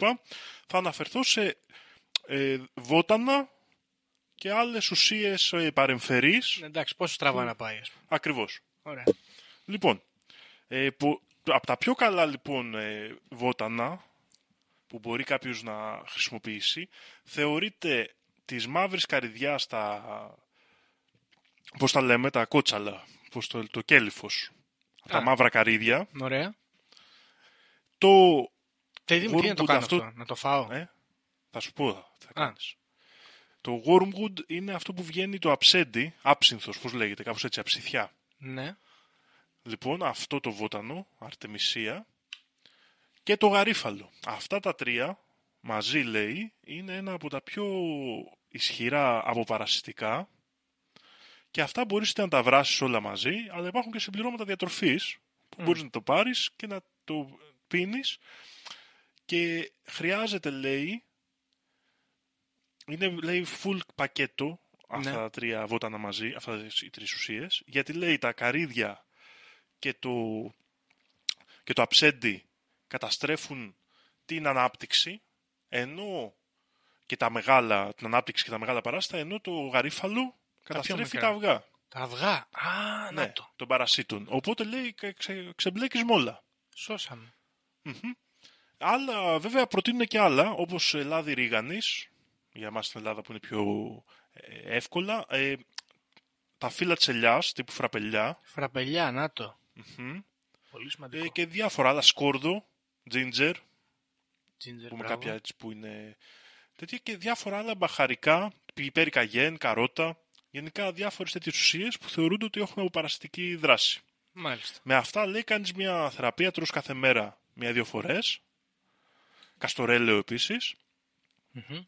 Κάνεις μια θεραπεία, τρως κάθε μέρα δύο-τρεις φορές και μετά από μία-δύο εβδομάδες βλέπεις αποτελέσματα. Ξεκινάει να δουλεύει, ας πούμε. Ακριβώς. Λοιπόν, άλλα πράγματα που βοηθάνε. Έστω και λίγο παράδοξα. Η νοικοτήνη. Η νοικοτήνη, full κάπνισμα, παιδιά. Πιάστε την Ακριβώς. καρέλια. Η νοικοτήνη όχι μόνο λέει βοηθάει γιατί ανεβάζει την τεστοστερόνη, που οπότε πολεμάει, ξέρεις, τις, ε, ε, τις ορμονικές δια- διαταραχές που προκαλούν τα παράστα, οπότε αποκτάς και μεγαλύτερη έτσι, τη δύναμη θέλησης για να τα καταπολεμήσεις. Μμμ. Αλλά ταυτόχρονα λέει ε, καταστρέφει και τις ισορροπίες που χρειάζονται για την ανάπτυξη των, ε, των παρασίτων. Προτι- Εδώ όμως λένε οι άνθρωποι ότι να μην καπνίζετε τσιγάρα γιατί έχουν χαρτί Μμμ. και αυτή η πίσα βοηθάει στην ανάπτυξη των παρασίτων. Ναι. Να καπνίζετε δηλαδή σε πίπα ή πούρο Οκ. ή σνούς, αυτό που το μασάς ή που το βάζεις στο στόμα και τέτοια. Αυτό το, το τσίχλα, είναι καινούριο αυτό. Το Α, βγάζουν ακριβώς. πλέον. Ναι. Αλλά λέει και επίσης προτείνεται να κάνετε δική σας καλλιέργεια καπνού γιατί τα τσιγάρα του εμπορίου έχουν full χημικά τα οποία είναι πολύ πιθανό Να ρίχνουν το να ανοσοποιητικό. λειτουργούν υπέρ των παρασίτων. Ναι, βέβαια. Βέβαια. Λοιπόν, το χασίσι Γιώργο, Ναι, μπαφεΐνη, full. Μπα, μπαφεΐνη λέει, η μπαφεΐνη μειώνει λέει το, πώς το λέμε, το inflammation, τις, ε, τα πρι, πρι- όχι πρίξιμο, τις ε, φλεγμονές. Στις φλεγμονές, βέβαια. Εντάξει, και αυτές οι φλεγμονές που δημιουργούνται από παράσιτα είναι ένας πολύ καλός τρόπος Αναπαράγονται. για να σταματήσεις τις αναπαραγωγές που προκαλούνται Να τις από τα μειώσουμε, παράσιτα. ναι, βέβαια, ναι. ναι. Ακριβώς. Αλλά επειδή λέει η πολύ συχνή χρή- χρήση χασισιού και τον εγκέφαλο, Σωστό. καλό είναι να μην χρησιμοποιείτε σαν Μέσα. μόνιμο από παρασιτοκτόνο. Μεσέστο, ας πούμε. Μεσέστο. Ναι, Ναι, βέβαια. ακριβώς. Το ίδιο ισχύει και για το αλκοόλ, το οποίο όπως είπαμε παραπάνω προκαλεί αυτό το πρόβλημα στον εγκέφαλο, αλλά ταυτόχρονα είναι πολύ χρήσιμο αν έχουν αυξηθεί τα παράστα στο στομάχι. Για τα καίει, ας πούμε. Ακριβώς. Παρ' όλα αυτά, λόγω αυτής της λειτουργίας στον εγκέφαλο, που κάνει τον εγκέφαλο πιο ευπρόσβλητο από παράσιτα, δεν προτείνεται και αυτό πάρα πολύ. Είναι αυτό που λέγανε παλιοί ένα ποτήρι κρασί, ας πούμε, με το φαγητό Κάτι τέτοιο. Λοιπόν, άλλες μέθοδοι είναι η νηστεία, όπως είπαμε, η οποία προτείνουν ολική νηστεία 72 ωρών, Τι είναι, με φας αλλά τίποτα. όχι παραπάνω, ναι, μόνο νερό και χυμούς, Οκ. ή να τρως ε, σόδα. Τη σόδα μαγειρική που λέμε. Να τρώω με σόδα. Ναι, προτείνουν μια θεραπεία κάθε βράδυ Αυτό να φουσκώνει. τρως ένα κουταλάκι του γλυκού σόδα με νερό, σε ζεστό νερό, Α, για α. τρεις μέρες. Για να βγάλει τα παράστα από το, από το σώμα σου. είναι Είπαμε, βαρύ. παιδιά, μην δοκιμάζετε τίποτα από αυτά Αυτό, που λέμε. αυτό είναι, με αυτό δική είναι σας βαρύ. ευθύνη. Ναι. Εντάξει, όντως. Εντάξει. Ναι. Λοιπόν. Και διάφορες άλλες τεχνικές, όπως το να παγώνεις το κρέας σου πριν το μαγειρέψεις την επόμενη μέρα. Η οποία θεωρείται ότι ξέρεις, ε, φέρνει σε καταστολή κάποια πρωτόζωα και δεν μπορούν να μεταφερθούν έτσι. Ναι, εντάξει, βέβαια, τέλος πάντων, εντάξει, δεν ξέρω και όλους ξέρουν καλύτερα οι άνθρωποι. Να πω σε αυτό το σημείο ότι αυτό με τα ματζούνια που λέγαμε στην αρχή, γνώμη μου τώρα έτσι πάλι, καλύτερα ε, σε αφέψιμα παρά σε χάπια, γιατί τα χάπια τα φτιάχνει η Bayer, οπότε ποιος ξέρει τι βάζει μέσα που τη λειτουργούν drones. Εντάξει, δεν ξέρεις ποτέ. Ακριβώς, Γιώργο. Και εγώ θα τελειώσω εδώ και με την τελευταία εικόνα αυτού του αρχείου που διαβάζω. Έχω μπροστά μου όλη αυτή την ώρα για να αναπτύξω τη θεωρία Μμμ. της ε, συνωμοσίας των παρασίτων. Και ξέρεις τι έχω, Γιώργο, μπροστά μου. Έχω τον Άγιο το ονόματό σου Τον τον Άγιο Άγιο Γιώργη που Γεώργιο. σκοτώνει... Πόρε, μα, μπράβο, ναι, πες, πες. που σκοτώνει. Τι άλλο, ένα δράκο. Και τι Ένα είναι ο δράκο. δράκος; Ένα, Ένα σκουλίκι πράγμα που που λένε. σέρνεται, ένα σκουλίκι. Όχι, στα αγγλικά δεν το λένε worm. Worm, ακριβώς. Δηλαδή ένα worm, πράγμα που στα έρπεται. γερμανικά. Worm, ακριβώς. Γνωστός Στην από αιώνια- παραστομένος και ούμπερ χριστιανός ο Τόλκιν, σκουλίκια τους έλεγε τον Γκλάουρουγκ, το μεγάλο δράκο. Σκόλιξ. Κάτι Ορίστε. ήξερε. Μμ. Γι' αυτό τον έχω σε υπόλοιψη, είδες. Άρα ο Άι Γιώργης, ας πούμε, πολέμησε το παράσιτο. Μμμ. Βυζαντινός υπότης εδώ να πούμε, άρα ίσως και οι Βυζαντινοί να είναι, ήταν αποπαρασιτωμένοι, ποιος ξέρει. Με νηστείες και όλα τα σχετικά. Δεν μπορούμε να ξέρουμε. Δυστυχώς δεν μπορούμε, δεν μπορούμε να να ξέρουμε. γνωρίζουμε, ναι, ναι. Ίσως, μήπως ήταν αυτή η Ανατολική η Ρώμη ένα προπύργιο κατά του, του, του παρασιτισμού και μετά ήρθαν οι Οθωμανοί και τα σοπεδώσαν όλα. Ποιος ξέρει; Δεν ξέρω. Δύσκολα πράγματα αυτά. Πο- πο- Βαρύ το θέμα Δήμο. Καταλαβαίνω τώρα που παραπονιώσουν πριν από κούραση και ταλαιπωρία. Γιατί βαρύ το θέμα, πολύ βαρύ το θέμα. Μου θύμ... Έτσι λίγο σε νιώθω, μου θύμισε την ομάδα Ε και το, το χάος που προκαλείται εκεί. Πόσο δύσκολα είχα περάσει. Μάλιστα. Ωραία. Τι να πρωτοπείς τώρα εδώ. Καταρχάς να σου πω το εξής. Ε, νιώθω αφυπνισμένος στην τοποθεσία Σιδάρη γιατί ε, πρέπει να είμαι 100% full παράσιτα και ποιος ξέρει κιόλας τι παράσιτο είναι αυτό που με διακατέχει γιατί τικάρω 80% των ε, κουτακίων περί διατροφής Και θέλεις να σου πω εδώ, Γιώργο, ποια θα είναι τα αποτελέσματα μιας ενδεχόμενης αποπαρασίτωσή σου; για πες μου. Δεν θα τώρα θες να τρως τόσο fast food και ζάχαρη. Ναι, Δεν θα θες να πίνεις τόσο πολύ. ναι, Θα σε τραβάει περισσότερο να βγαίνεις έξω στον ήλιο. ναι, Θα νιώθεις πολύ καλύτερα με τον εαυτό σου και θα νιώθεις ότι το μέλλον έχει ελπίδα. ναι, Θα νιώθεις το μυαλό σου πιο καθαρό. ναι, Θα νιώθεις το σώμα σου πιο ξεκούραστο. θέλω. Θα νιώθεις ότι θα θες να τρως λιγότερο. Γιατί δεν Θέλω. θα έχεις να ταΐζεις τόσα παράστα μέσα σου. Βέβαια, θέλω. Βέβαια δεν τρώω πολύ, αλλά τρώω μαλακίες. Μμμ. Όλα αυτά τα καλά υπόσχονται οι άνθρωποι άμα καταπιείς το, το παρασίτο χάπο, το, παρασί, Ναι. το χάπι το παρασίτο. Ήταν, ναι. Το αποπαρασιτικό. Μάλιστα. Εντάξει, κοιτάξτε να δεις. Το καλό είναι ότι υπάρχει ελπίδα. Είναι μια ελπιδοφόρα θεωρία αυτή, διότι έρχεται ας πούμε σαν άλλος Μάρξ να σου πει, ο, κα- αντί να σου πει ο καπιταλισμός είναι το πρόβλημα, έρχεται ένας και σου λέει όλα τα κακά της ανθρωπότητας προκύπτουν από τα παράσιτα. Είναι τα παράσιτα ηλίθεια που λέει και το βιβλίο, σε παραφράζουμε ας πούμε, και σου λέει ότι άμα κερδίσουμε τα παράσιτα υπάρχει ένα μέλλον λαμπρό που θα βγαίνουμε στον ήλιο, θα τρώμε όλη μέρα ζάχαρη, θα, είμαστε, θα νιώθουμε καλά με τον εαυτό μας. Αυτό είναι πολύ σημαντικό. Θα κόψουμε τα ψυχοφάρμακα, θα σταματήσουμε να πληρώνουμε 50 ευρώ στον ψυχολόγο, θα κάνουμε γυμναστική και δεν θα έχουμε μετά ανάγκη να δείξουμε τα μπράτσα μας στο Instagram για να νιώσουμε καλύτερα. Θα κόψουμε το αλκοόλ, θα σταματήσουμε να πριζόμαστε. Το ωραίο είναι ότι επειδή είναι μια ξεκάθαρα δεξιά στην προέλευση θεωρία, Μμμ. από τη δεξιά της Αμερικής, δηλαδή Πολ, όποιοι ξέρετε από Φορτσάν και τέτοια, ε, σου υπόσχεται πράγματα που θέλουν και οι συντηρητικοί Αμερικάνοι. Θα Θα φύγουν, ξέρω σταματήσουν εγώ, όλοι να πηδιούνται με όλους, θα γίνονται ζευγάρια πάλι ένας με έναν. θα, θα, θα πεθάνουν οι γκέι, θα τελειώσουν. Ναι, δεν θα υπάρχουν γκέι, γιατί θα. η- η- Δηλαδή γράφει στο έγγραφο ότι το να είσαι γκέι προκαλείται από παράσιτα. Τα άφησα για το τέλος αυτά τα πιο. τα πιο, τα πιο ότι καυστικά, να- ναι. ναι. Ότι γίνεσαι τρανσέξουαλ από τα παράσιτα. Α, να το. Είδες, δηλαδή ε, να το.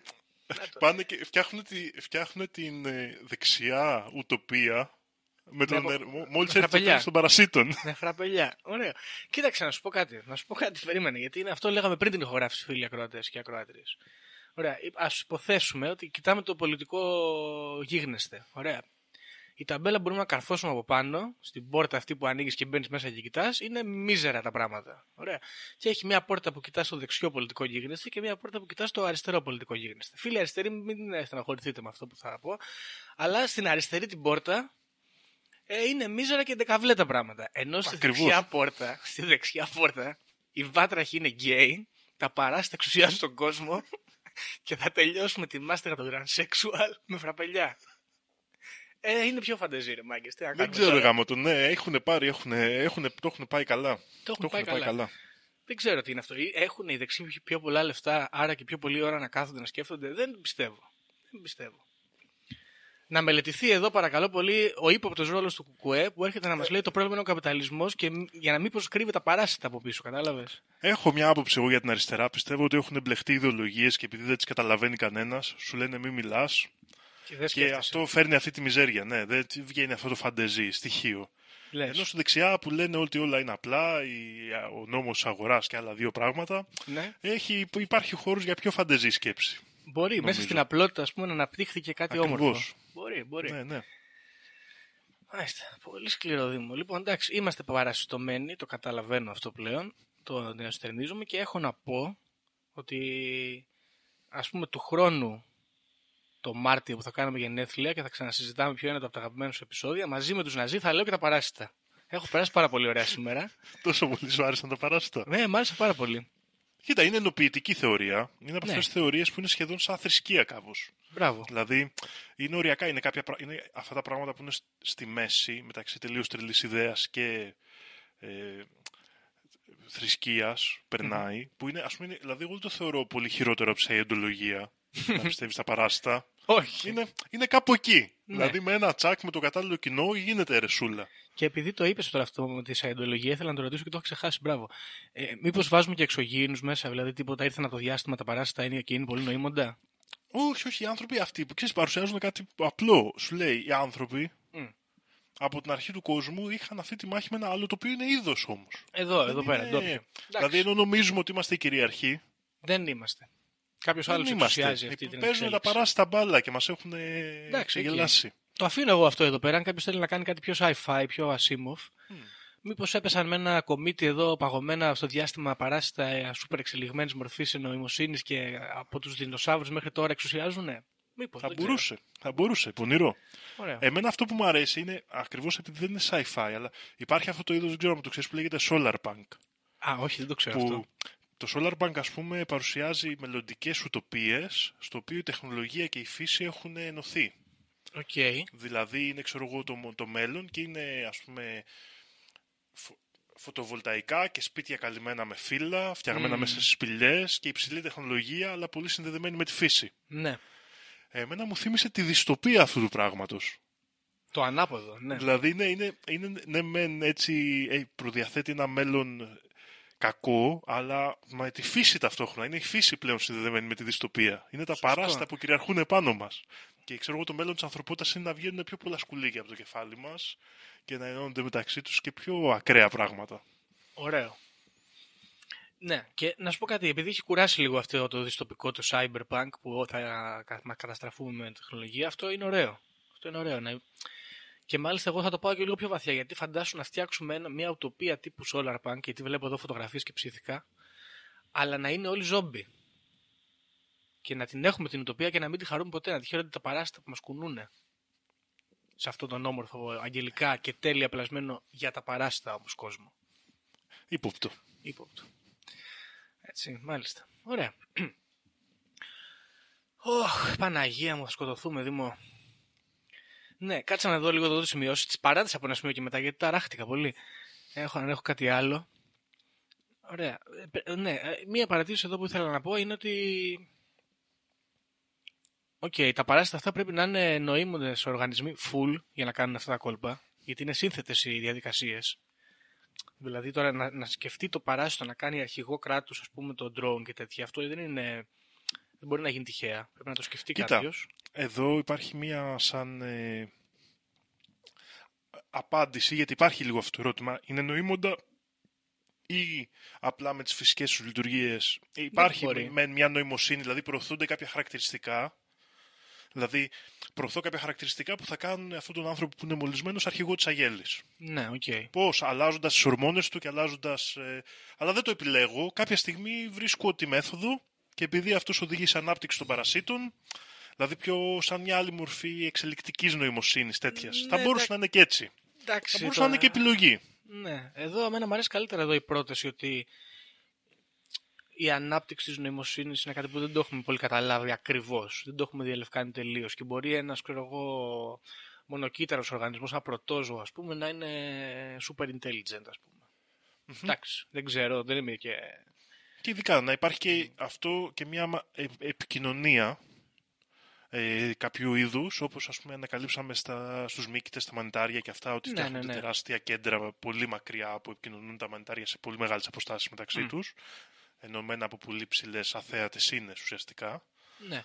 Επίσης έχω διαβάσει ένα, διάβασα σε ένα βιβλίο το οποίο δεν το έχω αγοράσει δυστυχώς και δεν το έχω διαβάσει ολόκληρο, το οποίο πρότεινε κάτι αντίστοιχο για τα δέντρα, τα οποία δεν έχουν καν εγκέφαλο, έτσι, ε, όπου δημιουργείται κάποιο είδους συμβιωτική νοημοσύνη μέσα των ριζών και του υπεδάφους στα δάση και επι- υπάρχει μια επικοινωνία διαφορετική από αυτή που κατανοούμε εμείς ως ε, ανθρώπινοι, ας πούμε, ή των θηλαστικών, ξέρω εγώ. Ε, Ναι, ναι, ναι, ναι. Οπότε θα μπορούσε εδώ να παίζει κάτι τέτοιο. Που ορίζει καταστάσεις τέλος πάντων στο οικοσύστημα ή που Ναι. κάνει ένα δέντρο να λειτουργήσει κάπως διαφορετικά με βάση αυτή τη σχέση ας πούμε, με ένα άλλο δέντρο και τέτοια πράγματα. Ναι. Τα οποία είναι όντως ενδιαφέροντα και ανοίγει και το θέμα που είναι όντως κάπως σοβαρό στην επιστήμη και μελετάτε τα τελευταία χρόνια, το οποίο έχει να κάνει με το, ξέρεις, έχουμε δώσει πολύ σημασία στην ανάλυση του γονιδιώματός μας, αλλά μήπως και τα, οι μικροοργανισμοί που υπάρχουν μέσα μας, που είναι άλλα κύτταρα με άλλο γονιδίωμα, παίζουν αντίστοιχο ή και παραπάνω ρόλο στο τι οργανισμοί είμαστε. Πράγμα που ήδη το έχουμε αρχίσει και το βλέπουμε, δηλαδή προσπαθούμε, παίρνουμε προβιωτικά για να αναπτύξουμε φυσικές πανίδες κλπ. Δηλαδή και στο πολύ επιστημονικό του κομμάτι ε, είναι ένα καινούριο πράγμα αυτό που φαίνεται να έχει σημασία όντως και μάλιστα διάβαζα σε ένα άρθρο που έλεγε ότι η, ο, ο αριθμός τέλος πάντων των μικροοργανισμών σε σχέση με τα κύτταρά μου είναι διπλάσιος ή τριπλάσιος. Μμ. Οπότε Οκ. είναι πολύ πιθανό Να παίζει κάποιο ρόλο. να παίζουν σημαντικό ρόλο για το τι άνθρωπος είμαι. Και Ναι. κάποιες θεραπείες να περνάνε μέσα από αυτούς. Τώρα μιλάμε στο, στη- στο ερευνητικό, στο πραγματικό επιστημονικό επίπεδο. Ναι, ναι. Να, ορίστε ένα αισθητικό ωραίο που βγαίνει κιόλας. Μ' αρέσει. Ωραία, λοιπόν, θα πω το εξής. Έτσι, μιας και φτάσαμε στην ώρα να κλείσουμε σιγά σιγά.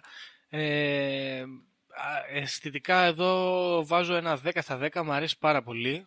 Μ' αρέσει γιατί υπάρχει χώρος για κάποιο είδους ε, μελλοντική, ας πούμε, δυστοπία στην πούμε που χωράει δεν χωράει η καταστροφή, χωράει μόνο η... Γιατί δεν... ακριβώς αυτό είναι το ωραίο εδώ πέρα.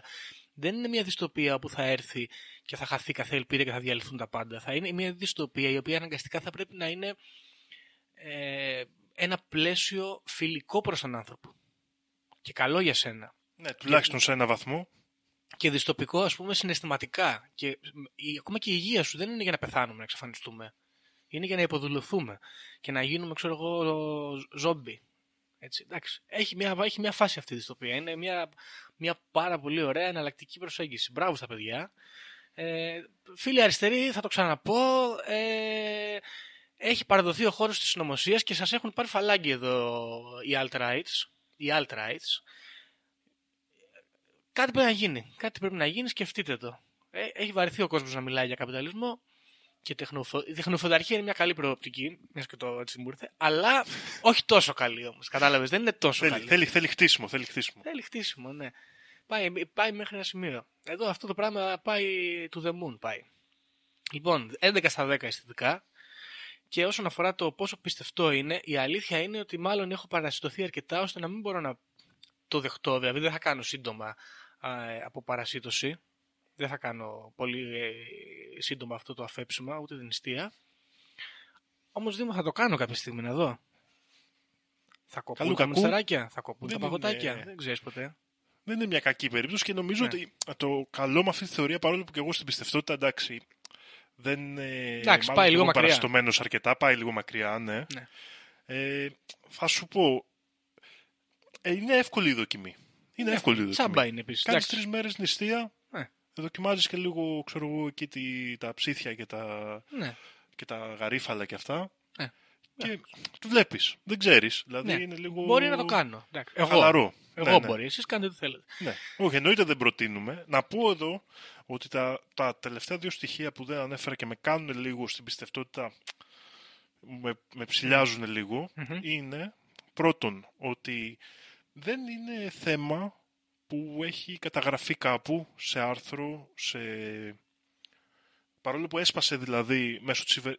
υβερμεκτίνης, ας πούμε, έγινε γνωστή στον κόσμο την περίοδο του κορονοϊού, η όλη θεωρία δεν διέφυγε ποτέ και ούτε υπάρχει, δηλαδή αν ψάξετε Wormville, θα βρείτε μόνο κάποια λίγα άρθρα στο Reddit, τα οποία οδηγούν σε ένα paste bin, σε μια συλλογή links, που οδηγεί σε, διάφορα, ε, σε διάφορες συζητήσεις του 4chan και στα PDF. Θα τα βάλουμε και κάτω, Ναι. να τα δείτε.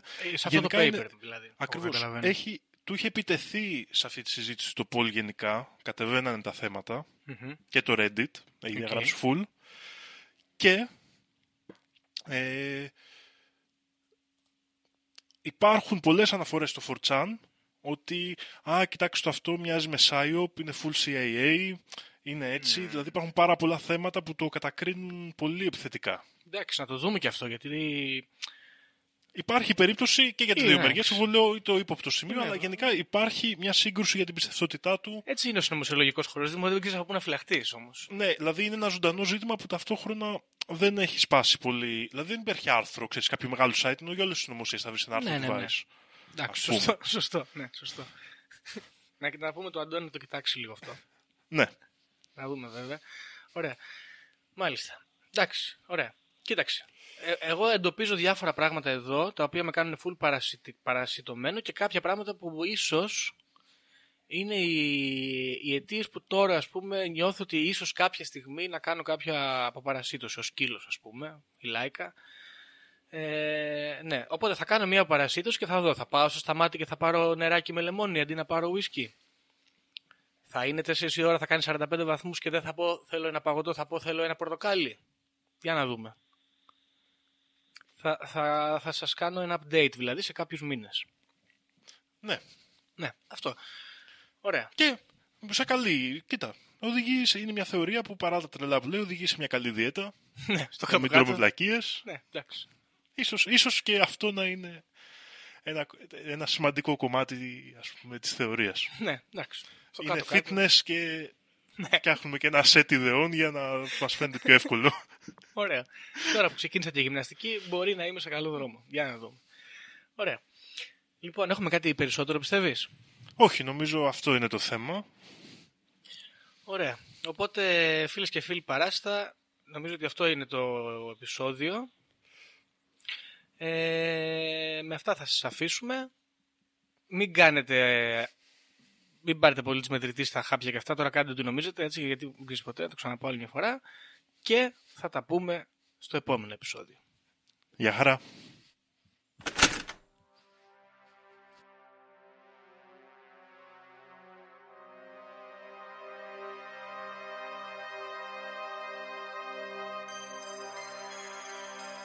Όποιος φύγει από αυτή τη ζωή έχοντας ηλεκτρονική κάρτα δεν θα δει βασιλεία ουρανών.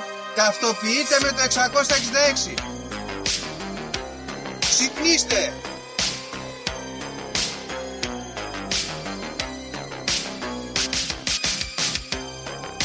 Αν διαβάζεις θα σου πει τα σύμπαντα είναι άπειρα. Εγώ σου λέω είναι 7. Γιατί; Γιατί αυτές είναι οι γνώσεις Βαριά με τη συζήτηση για το αν είναι επίπεδο. Είναι επίπεδο τελείωσε. Και όποιος πιστεύει το αντίθετο δεν το συζητάμε.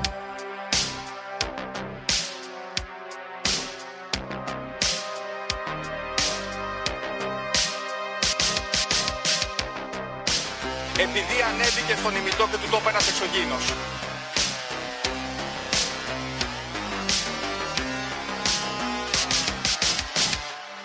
Πραγματική ιστορία κύριε Υπουργέ. Πραγματική ιστορία κύριε Υπουργέ. Πραγματική ιστορία κύριε Υπουργέ.